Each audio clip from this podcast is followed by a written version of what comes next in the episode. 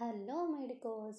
ఇప్పుడు మనం ఒక చిన్న టాపిక్ని డిస్కస్ చేసుకుందాం. అదే స్ట్రోక్ అనమాట స్ట్రోక్ అంటే చిన్న టాపిక్ ఏం కాదు. ఆల్మోస్ట్ ఒక పెద్ద టాపిక్ అని చెప్పొచ్చు. స్ట్రోక్ అంటే ఏంటంటే ఓ ఈ స్ట్రోక్ వచ్చిన తర్వాత ర్యాపిడ్గా సైన్స్ అండ్ సిమ్టమ్స్ అనేవి డెవలప్ అవుతాయి అనమాట అంటే వెంటనే మనం రియాక్ట్ అవ్వాల్సిన కండిషన్ అనమాట ఇది.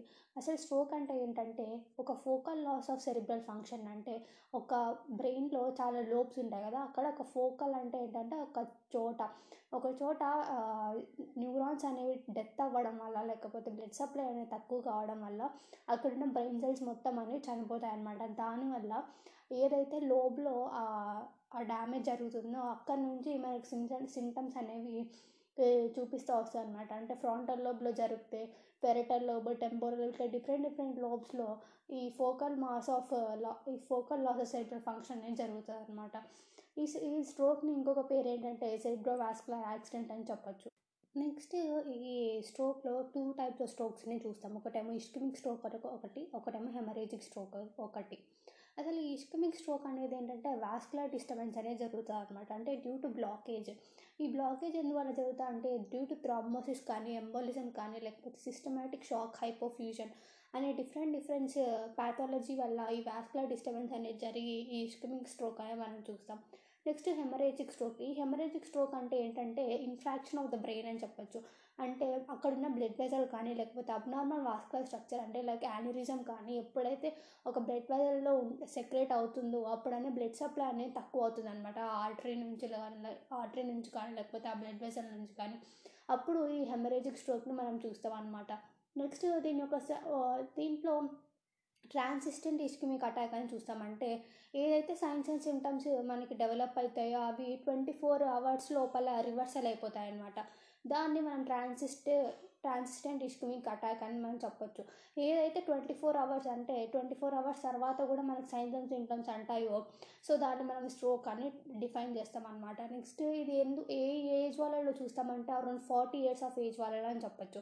మెన్స్ ఆర్ మోర్ ఎఫెక్టెడ్ అనమాట మెన్స్ వాళ్ళు మెన్స్లో ఎక్కువ చూస్తామన్నమాట. దీని యొక్క రిస్క్ ఫ్యాక్టర్స్లో మాడిఫైల్ రిస్క్ ఫ్యాక్టర్ ఒకటి నాన్ మాడిఫైల్ రిస్క్ ఫ్యాక్టర్స్ అనేవి ఉంటాయి అనమాట మాడిఫైల్ రిస్క్ ఫ్యాక్టర్స్ ఏవేవంటే హైపర్ టెన్షన్ ఒకటి ఒబేసిటీ ఒకటి స్మోకింగ్ ఒకటి డయాబెటీస్ మెలిటస్ ఒకటి ఆల్కహాల్ ఒకటి.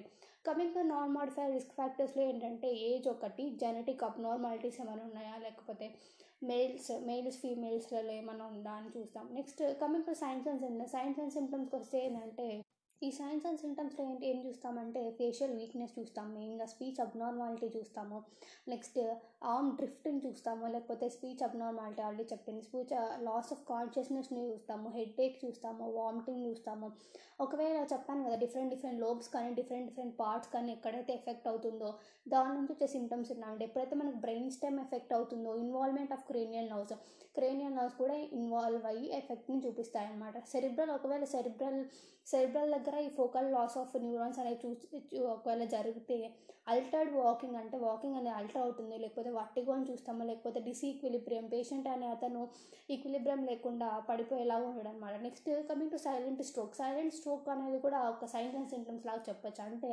కొంతమంది పేషెంట్స్కి అసలు సైన్స్ అండ్ సిమ్టమ్స్ కనిపించవు అనమాట ఈ patients typically unaware that suffer from the stroke అంటే వాళ్ళకి స్ట్రోక్ వచ్చిందని కూడా అర్థం కాకుండా ఎలాంటి సైన్స్ అండ్ సిమ్టమ్స్ లేకుండా స్ట్రోక్ వస్తే దాన్ని మనం సైలెంట్ స్ట్రోక్ అని చెప్పొచ్చు. దీని ఒక డయాగ్నోస్ వస్తే ఏంటంటే న్యూరలాజికల్ ఎగ్జామినేషన్ చేస్తాం మెయిన్గా. సిటీ స్కాన్ చేస్తాం ఎంఆర్ఐ స్కాన్ చేస్తాం ఏట్రియోగ్రఫీ చేస్తాం లేకపోతే బ్లడ్ టెస్ట్ అంటే కొలెస్ట్రాల్ లెవెల్స్ బ్లీడింగ్ డయాథిస్ ఏమైనా ఉందా? అండ్ డిఫరెంట్ డిఫరెంట్ టెస్ట్ చేస్తాం అనమాట నెక్స్ట్ దీని ఒక మేనేజ్మెంట్కి వస్తే మెయిన్గా యాంటీ కొయాగులెన్స్ ఇస్తాము యాంటీ థ్రాంబోటిక్స్ ఇస్తాము. Thrombolysis with recombinant tissue plasminogen activator అనే అనే దాన్ని ఇస్తాము. లేకపోతే ఒకవేళ cerebral in malignant cerebral infarction ఉంటే requires hemi hemi hemicraniotomy hemi చేస్తాము? లేకపోతే యాంజియోప్లాస్టింగ్ చేస్తాము లేకపోతే స్టంటింగ్ చేస్తాము.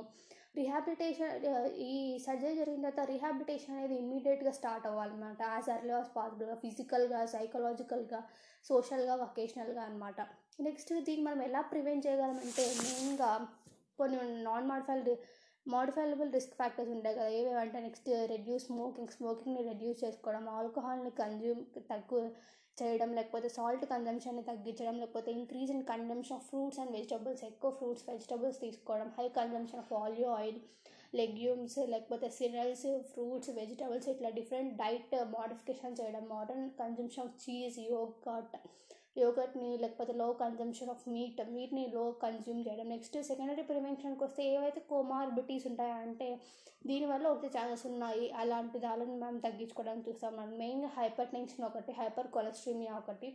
ఇలాంటి డిఫరెంట్ డిఫరెంట్ కోమార్బిటీస్ని మనం తగ్గించుకోవడానికి ట్రై చేస్తే ఈ స్ట్రోక్ని స్ట్రోక్ వచ్చే ఛాన్సెస్ని మనం తగ్గించచ్చు అనమాట థ్యాంక్ యూ సో మచ్